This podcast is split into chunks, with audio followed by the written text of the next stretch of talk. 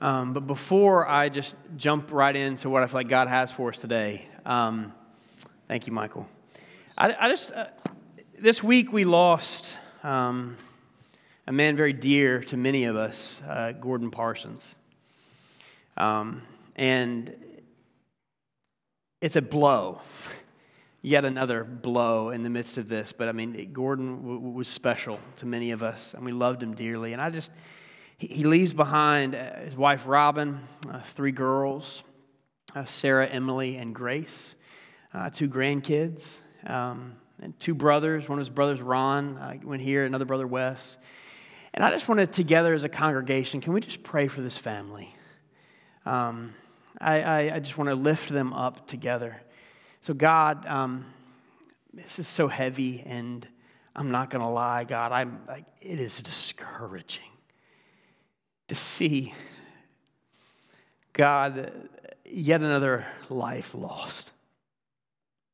And God, I thank you so much that He does know you, and I know that He is with you. Um, the pain is still here with us, especially for His family.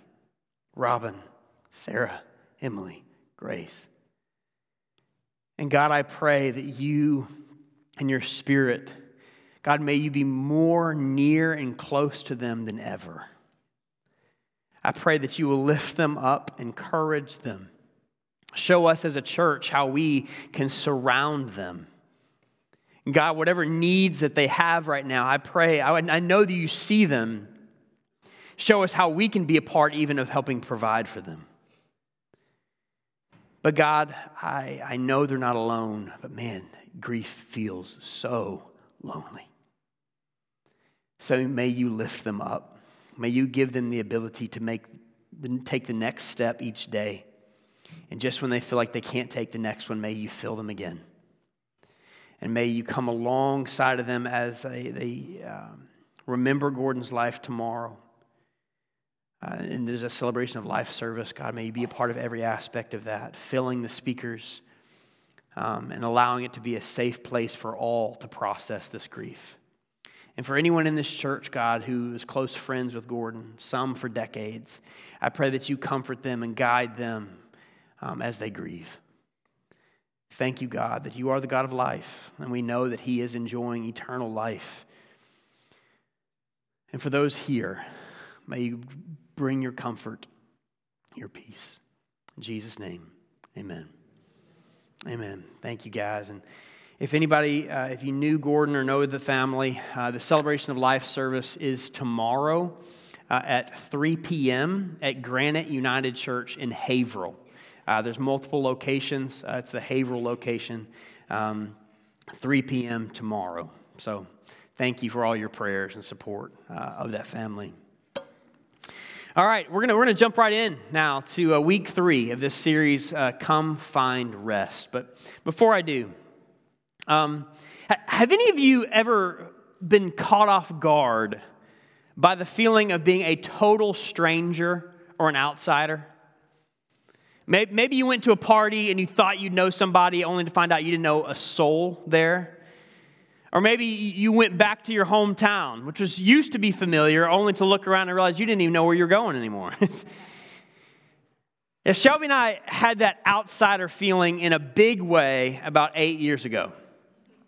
Right, right after seminary, we were presented with an opportunity to go uh, study for one further year at a university in Edinburgh, Scotland. And so we prayed about it. We thought, oh man, this will be an adventure. Let's, let's do it. I mean, how hard can it be? I mean, they speak English there, or at least a version of it, right?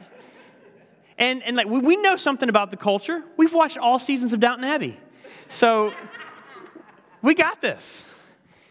And so, summer of 2013, Shelby gave birth to our first child, Micah. And when she was two months old, we packed up seven suitcases and, and moved over there to, to Edinburgh. And at first, it was a vacation, man, like Scottish pubs, castles, history, the works. But about a week in, we had to leave our cozy Airbnb and find an apartment or flat, as they call it, of, their, of our own. And that's when reality hit. because we were going to rent an apartment. Like, yeah, until you can rent this, you actually need a Scottish cell phone. Okay, go to the Scottish cell phone store. Yeah, before you can rent a Scottish cell phone, you need a Scottish bank account. Okay, go to the bank. Talking to them, and here's the exchange rate between the dollar and the pound. Like, oh man, now all of a sudden all our reserves are cut into. It was kind of gave us a shocker of reality. Soon after that, we realized, oh yeah, we don't have a car here either. So we had to get used to the Edinburgh bus system. Well, that became expensive fast.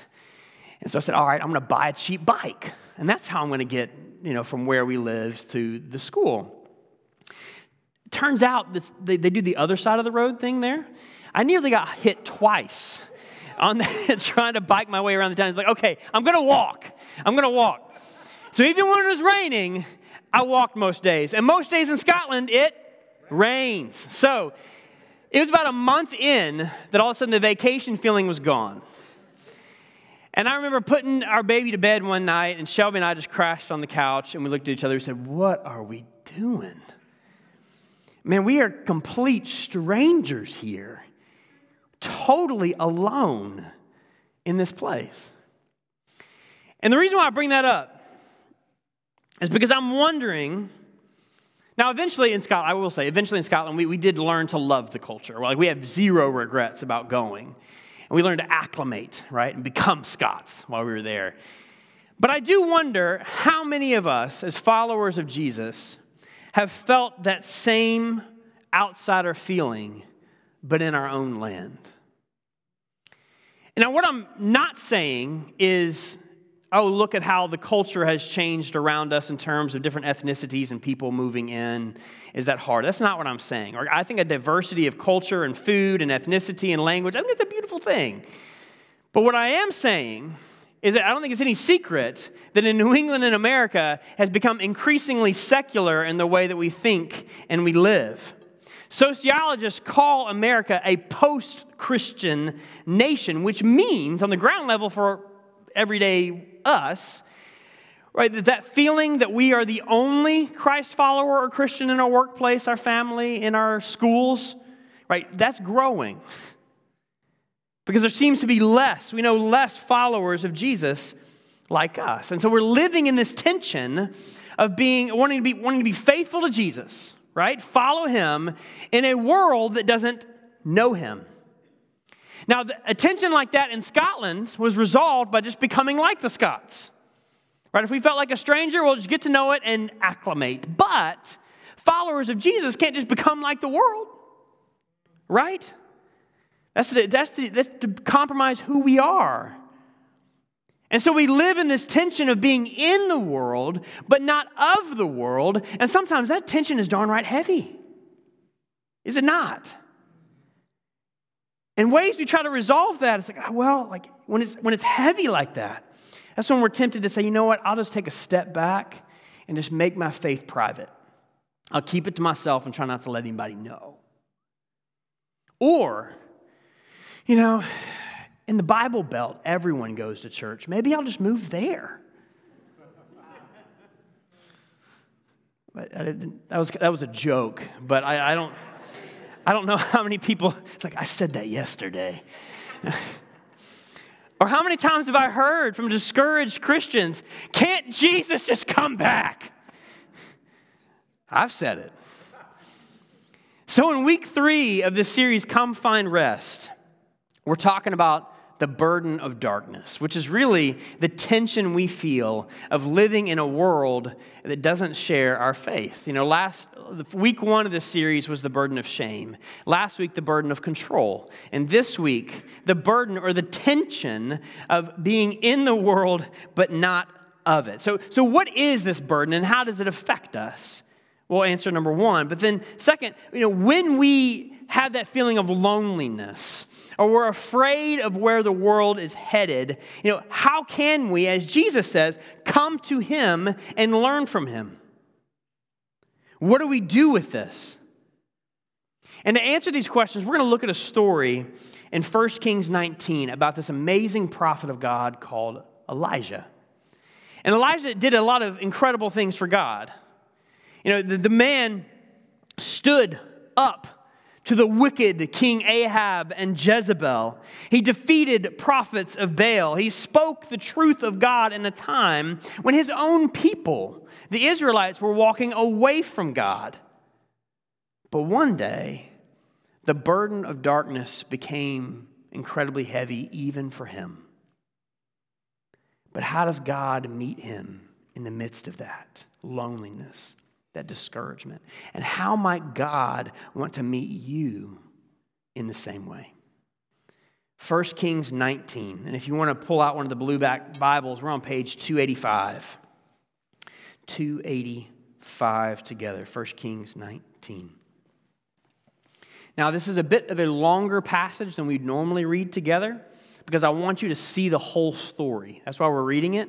Um, but as I do, the question I want you to, to be answering in your mind is how does God meet him in the midst of his loneliness? Because we're going to look at that for our own lives as well. 1 Kings 19, verse 1. Now, Ahab told Jezebel everything Elijah had done and how he had killed all the prophets as the prophets of Baal with the sword.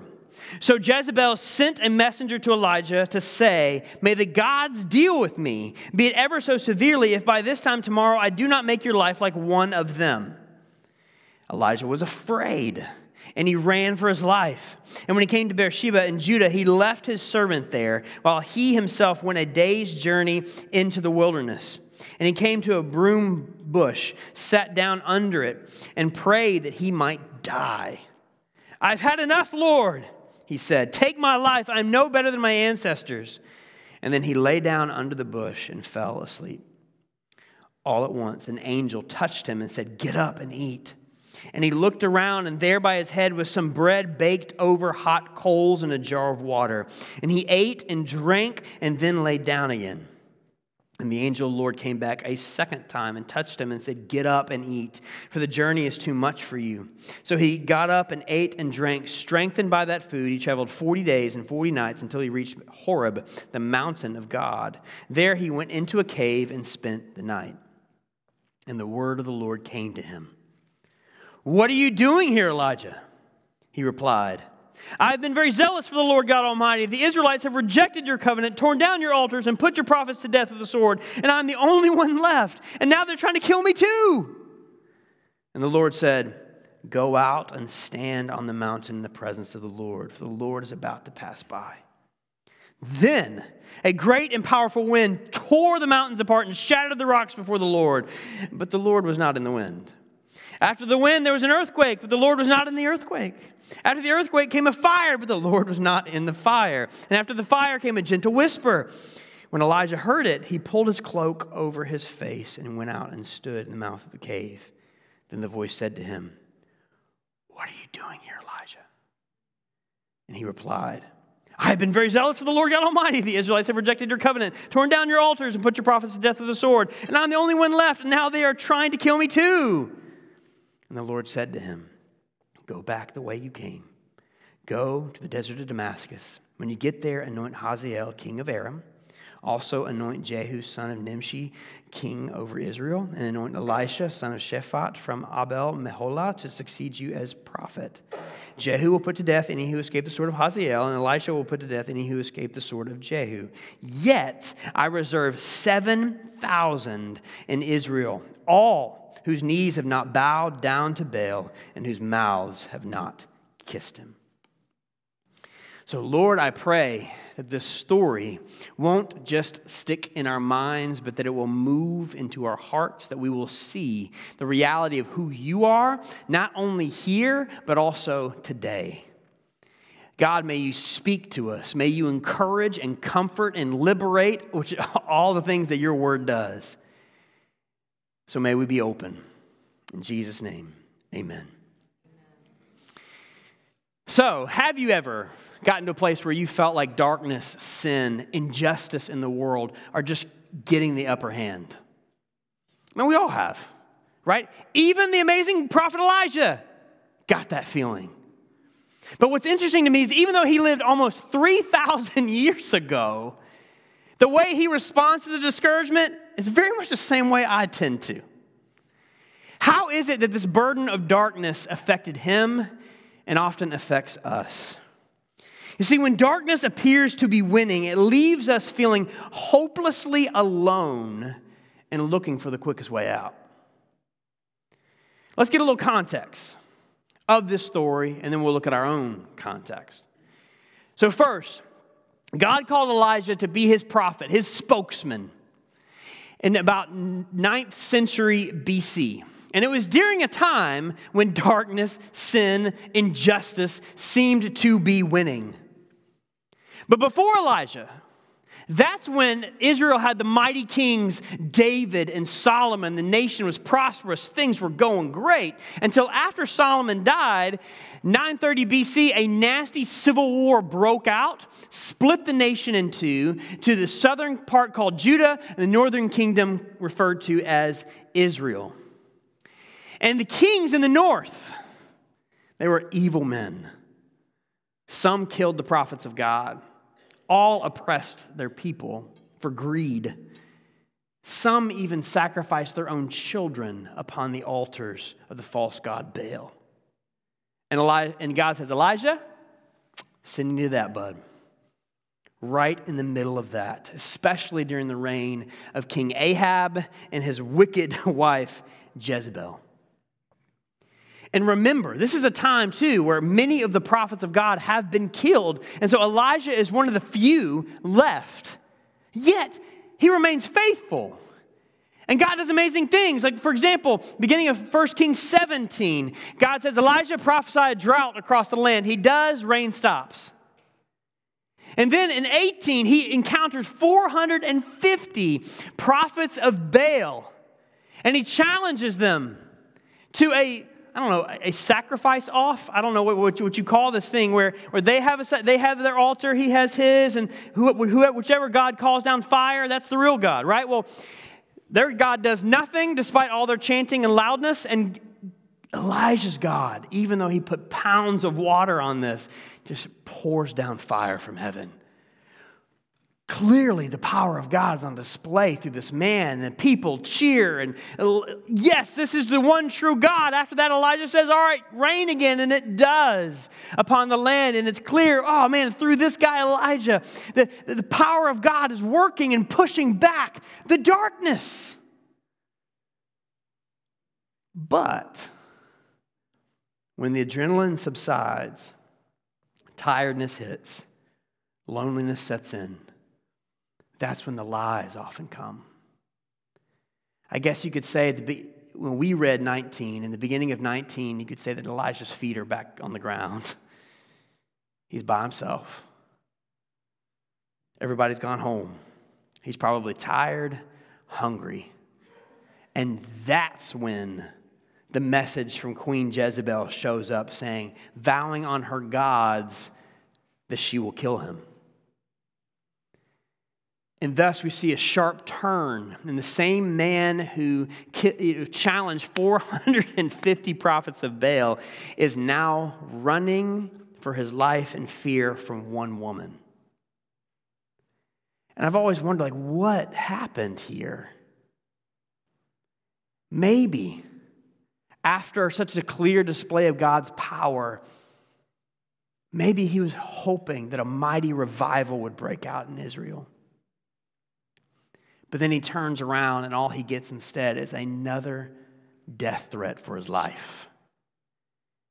And it's easy in those moments when we expect things to change and they don't to wonder did anything I just do matter a lick? Did any, this change anything? Have you ever felt that way? You see, when, it's, when is it easiest? For Satan to slip his lies or his false promises past our defense of faith? When is that easiest? You know, when I'm in a worship service and we're singing, Build your church, build your church, I'm like, he can do anything, right? Like any sort of lies, deception, any of these things, like just bing, bing, bing, bing, bing. You know, it's, it doesn't matter. My faith is big. But countless times, it's after I've got done preaching my heart out for a couple of services. Everybody's gone home. I'm alone, I'm tired, I'm hungry, that's when I he- the thought hits my head do you think you really changed anything? Do you think anything's actually changing? And I bit that hook more times than I can count. Because you see, Satan's no dummy.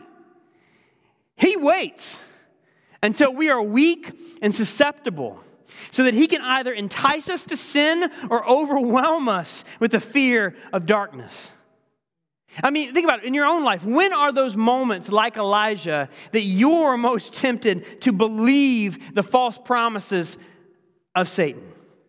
When you're tired, alone, empty, late at night, scrolling through your phone and seeing how beautiful everybody else's life is on social media? It's not really that beautiful, by the way. When you're watching the news, when someone you love made a bad choice again? When is it, do you know, when you find yourself most susceptible?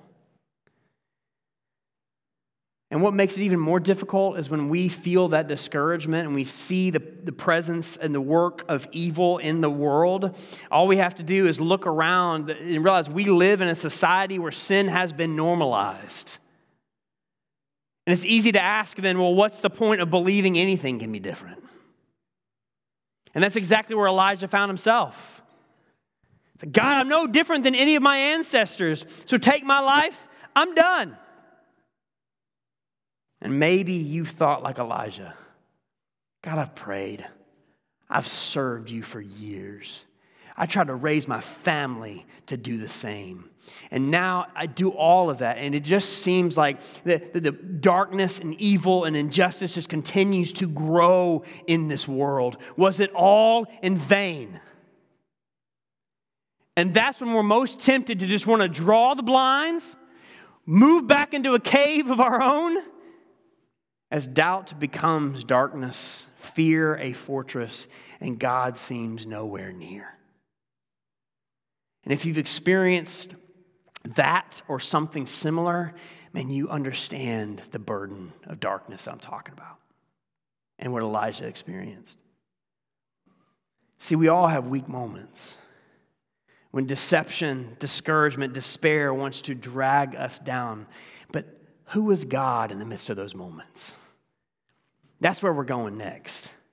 Because even on the darkest nights, do you realize Jesus says, Come to me, all who are weary? How does God want to meet us in that? You see, God's grace meets us in our discouragement, in our loneliness, so that His truth can untangle the lies.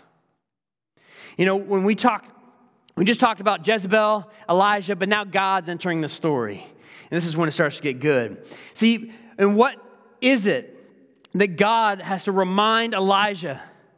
Who was God in the midst of his weariness? I want to lean, especially pay attention to this first one. This first one surprised me. First, God and his love addresses Elijah's practical needs. So afraid, Elijah is in the north part of Israel, right? Afraid, he heads south. He goes south. and he goes all the way to the southernmost town in Judah called Beersheba. And there he decides he's going to leave his servant, his right hand man, the guy who always has his back. He's like, I'm, see ya. Why is it that sometimes when we're despairing, we tend to move away from the very people who have our back the best? But then, eventually exhausted, he heads into the wilderness and he sleeps. And what does God do? I think the, the fear had eaten at his appetite too, and so he is weak. And God shows up right there in the wilderness and feeds him not once, but twice. Twice. And this shows me that sometimes when we're discouraged, defeated, lonely, the first thing we need is a snack and a nap.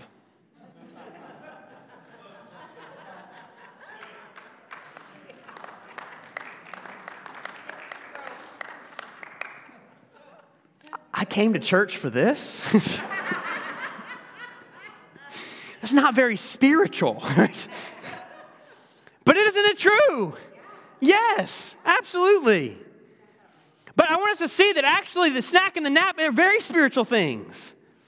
Because by meeting his practical needs, God is saying, Elijah, I'm your provider. We looked at last week Psalm 127 2, which says that because God loves us, he gives us sleep. Right? Every time we put our head on a pillow and fall asleep, it is an exercise of trust that God's in control and we're not. Now, don't use that as an excuse to sleep as late as you want, though, right? Like I'm exercising trust right now, right? Nuh uh, uh uh. But Jesus said, even food is a gift from God. So every time we, we choose to pray or thank God for our food before we eat, is that not a spiritual moment? Are we not recognizing in that moment that even eating is an act of recognizing who God is? You see, we recognize that, that when we're lonely, we're afraid, we're discouraged. Like, yes, food and sleep can help. We know they're not the solution, right? Don't, don't eat or sleep your way into oblivion to try to get over this, right? But we recognize, we look through those things to the one who, who is, who loves us and is providing for us.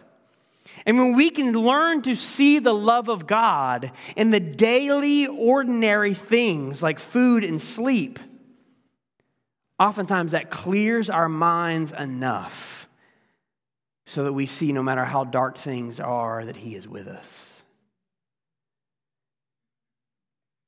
And until we can see God in the daily, the ordinary things, it is going to be difficult to walk with Him.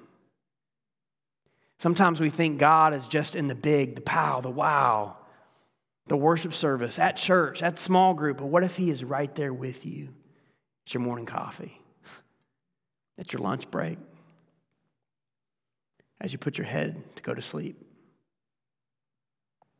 And after meeting his practical needs, second, God invites Elijah to untangle his fear. So he sleeps and he eats, and then Elijah heads straight to the place where he knows where he can find God. And this is Mount Horeb. Another name of Mount Horeb is Mount Sinai. All right, it's known by both. See, Horeb or Sinai is where God, or sorry, Moses, the great liberator, encountered God for the first time. It's also where the people of Israel, after being freed from slavery in Egypt, where God descended upon the mountain and gave them his law. And Elijah, in the midst of his confusion, just goes to where he feels like he can find God. Sometimes that's just what it is, guys. It's just in the midst of it, I'm just going to take a step toward where I know God is. And there, God asked him, What are you doing here, Elijah? Now, do you think God already knows the answer to that question? Of course he does. But does Elijah know the answer to that question? Because fear clouds our ability to think clearly. Despair muddles our picture of reality. And so God is saying, Elijah, let's get honest. Let's get honest about why you've come. You know, I have a uh, prayer journal that I keep.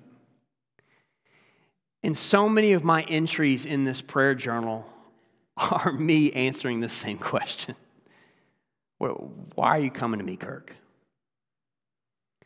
And so many entries, man, I, have had to work through fear, insecurity, anger, doubt. And, and if, I don't want you to read it, don't read it. But if you did, you would see, right? Like all, all like so much of that is me working through those things. And it works for me because some, oftentimes fear clouds our ability but, and distracts us. But when I, when I have to actively write, it helps me to focus so that I actually have to work through it.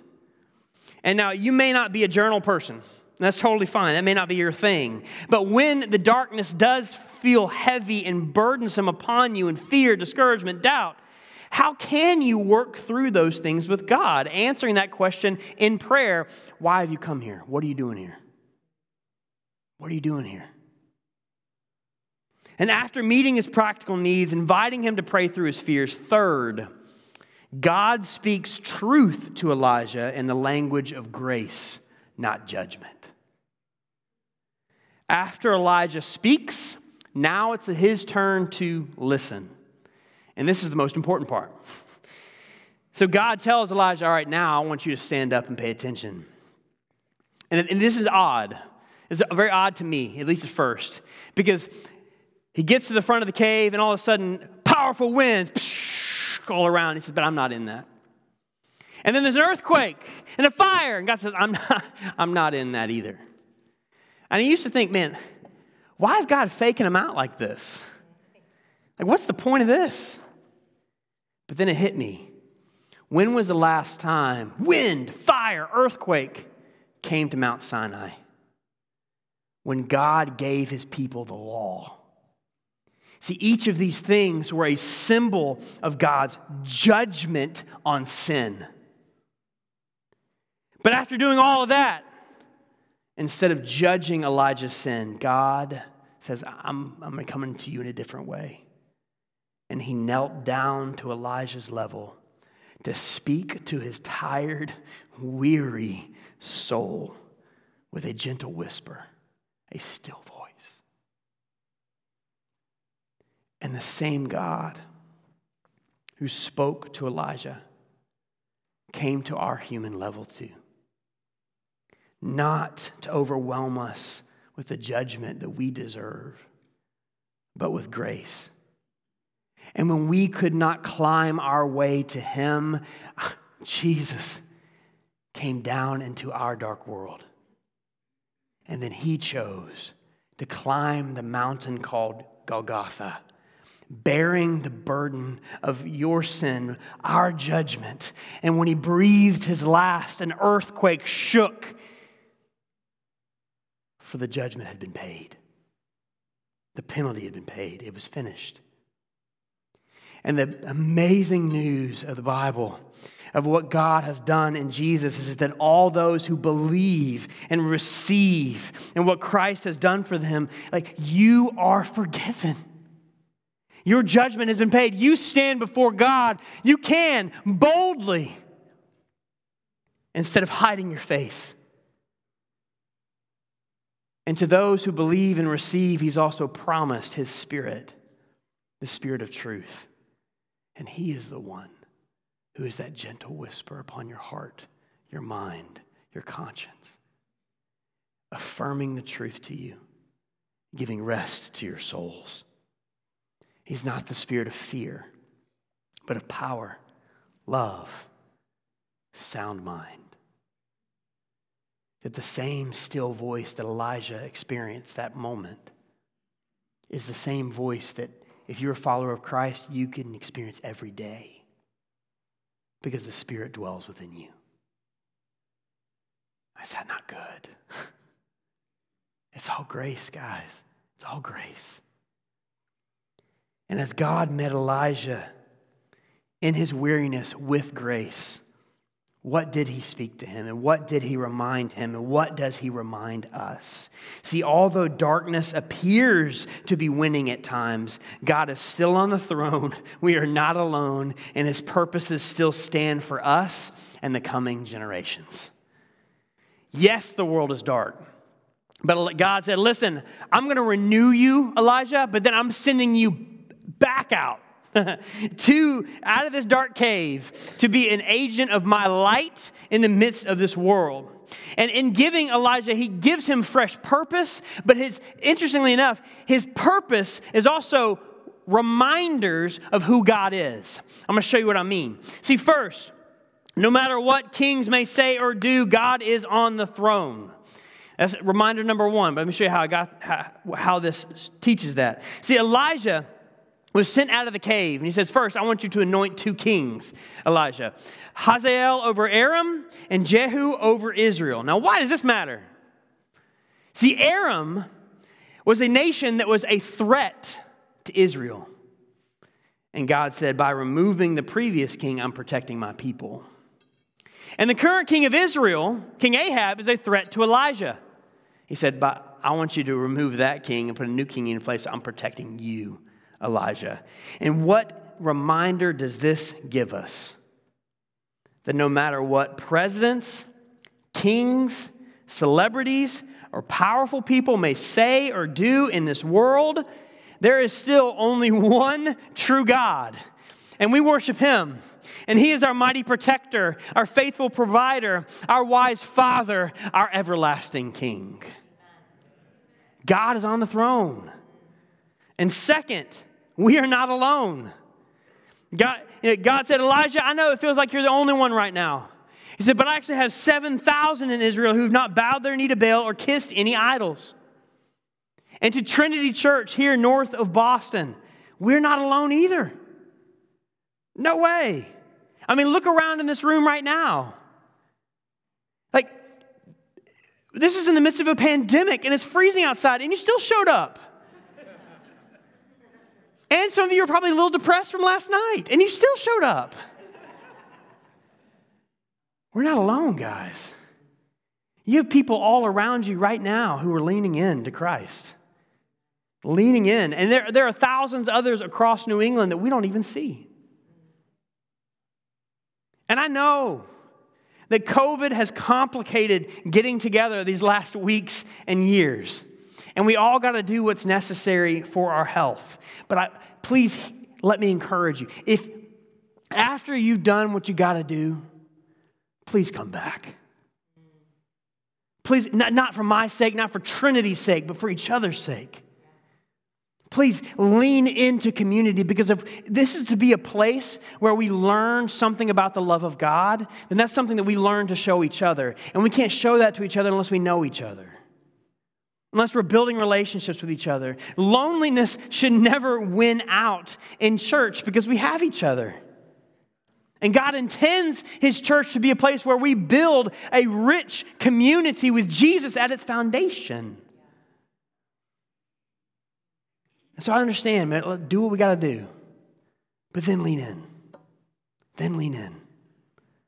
God is on the throne. We are not alone. And third, last, God's purposes still stand for us and the coming generations.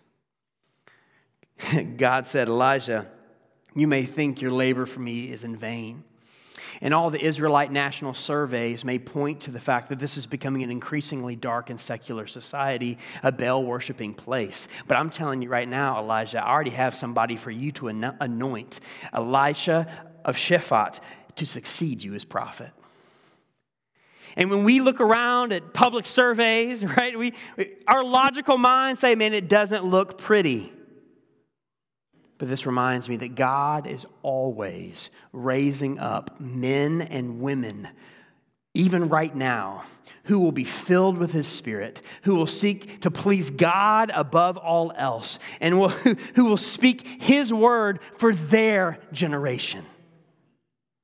That God, there are always children of God in every generation who will shine like stars in the midst of a night sky. And here at Trinity, we have youth, we have kids, and we have babies yet to be born. And we have the privilege of modeling the way of Jesus to them, teaching them God's word, and equipping them to follow him too. Amen. What can you imagine the kind of stories God has yet to tell through the coming generations? And I am so thankful that we have a children's ministry here who invests consistently in them and people who volunteer to be a part of that. Some of you guys. But let me also say, don't wait for a program to be developed before we invest in the next generation. Because it's first a relationship, not a program. And programs are really just designed to make the relationships happen. but don't, you don't need a program to invest in them that we can look and see God, who would you have me to invest in, get to know, show your love to? God's purposes never stop for us or the coming generations. He is on the throne and we are not alone. And when the darkness seems to have won, it is the still voice of God that is inviting us to step out into the light because He's never done. And there's a day coming whether it's in our lifetimes or later, when Jesus will return. And when he returns, all darkness will bow before his glory. In that day, good will be called good, and evil will be called evil. Conflict will come to an end, and all motives, sin, and justice in the world will be exposed before the judgment of our Creator and Almighty righteous God. But all those who have surrendered their lives to Jesus, who have given yourselves to Him, you will stand before that in a robe of brilliant white and you'll be wearing that because it's by the grace of God that He paid the penalty of our sin. And it's by faith that we have trusted Him and we have rested in His finished work. It's because of Jesus' work on our behalf, His sacrifice, that we can be confident that we will step into eternity where God will be our light and heaven and earth will be united as one and everything will be made right. And Scripture makes it clear that day is coming. It is coming. But waiting isn't easy, is it? No. I get it. The events of the day, man, they stir up fear, discouragement. Darken, fear darkens our ability to see reality, and darkness makes us feel like there's nobody around me. But in those moments, how can we learn to come to God and entangle our fear with Him? And after that, how can we then learn to listen? For many of us, it may mean literally turning off the noise around you, setting apart a daily time where you can be silent with God. And we're paying attention to that little voice upon our souls, the little voice in our minds that we know never contradicts God's word, but always comes to lift us up, fill us up, and invite us to step out into the light again. At times, I know the darkness seems to have won, but the still, quiet voice of God will be the voice that's always affirming step out into the light again, because I'm not done. Stand with me, let's pray. God, I thank you so much for this story. But we recognize this isn't just a story from 3,000 years ago. This is a story of what you want to do in each of our lives today. And that if anybody in here is just feeling burdened under the weight of just, man, ah, the, the evil in this world, the injustice in this world, the, the, the lies, the deception, if anybody is feeling that today, God, I pray that this will be an opportunity for them just to get honest with you. That instead of leading us toward our own caves, that God, that it, it'll be an opportunity that we see to learn how to be more honest with our God. And God, I pray that from that, you teach us how to listen. Man, I, I got a lot to learn when it comes to listening. But I pray, God, that you will show us and that we will learn to open your word, get to know your voice, and then get to know what it sounds like within our hearts, minds, souls. Thank you that you've not left us alone, that you've given us your spirit, your spirit of truth. And so may you encourage, strengthen, build up your church. In Jesus' name.